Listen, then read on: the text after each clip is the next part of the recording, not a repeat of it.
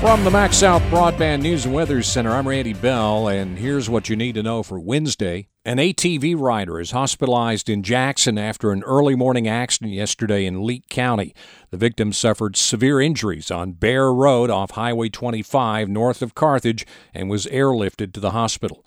But no injuries have been reported in Attala County after a wreck involving a school bus and a truck hauling a bulldozer on Highway 12 near McCool yesterday morning. Gas prices are going up everywhere in the wake of the Russian invasion of Ukraine, but in the local area, drivers in Leake County have been getting the worst of it in the past week. AAA says its survey of gas stations shows an increase of more than 13 cents in Leake County's average price since last Tuesday, now just under 3.39. The Auto Club says average prices are running 14 to 15 cents cheaper in Attala and Neshoba counties, despite increases of 3 to 4 cents in the past week. A new tool to help law enforcement officers deal with some of the most dangerous calls they make, the ones involving domestic violence. Attorney General Lynn Fitch says her office has launched a statewide reporting system that tells police what they need to know about previous incidents at the address they're going to.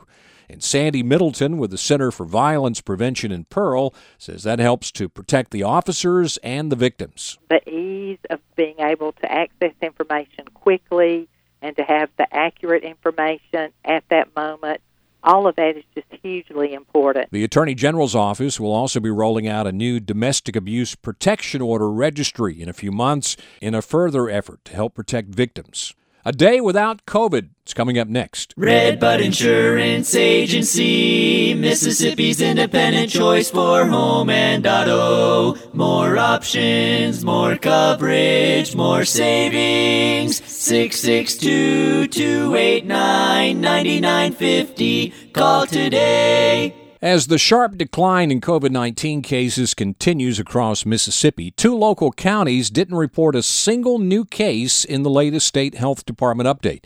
The case counts in Attala and Leake counties remain the same as they were in the numbers reported Monday.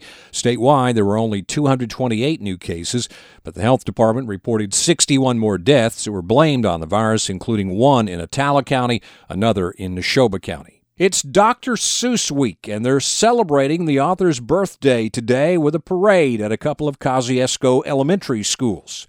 Middle Elementary Principal Will Anderson says the special week is aimed at emphasizing reading. And there's nothing more important than making sure our students have an opportunity to read and read a lot. The Seussapalooza parade starts at 9 at Lower Elementary and then travels to Middle Elementary. In Jackson last night, Neshoba Central ran its record to 32 0, beating West Jones 60 57 in the MHSAA Girls 5A State Tournament. They'll play Columbus Friday for the championship. In the girls 3A semifinals today, Union takes on Noxubee County. And in Clinton tonight, it's Leake Academy against Jackson Prep for the MAIS Girls Overall Tournament Championship. And you can catch all the action here on Boswell Media Sports. Find the latest news and weather online now at breezynews.com, kicks96news.com, and cruiser98news.com. From the MaxxSouth Broadband News and Weather Center, I'm Randy Bell.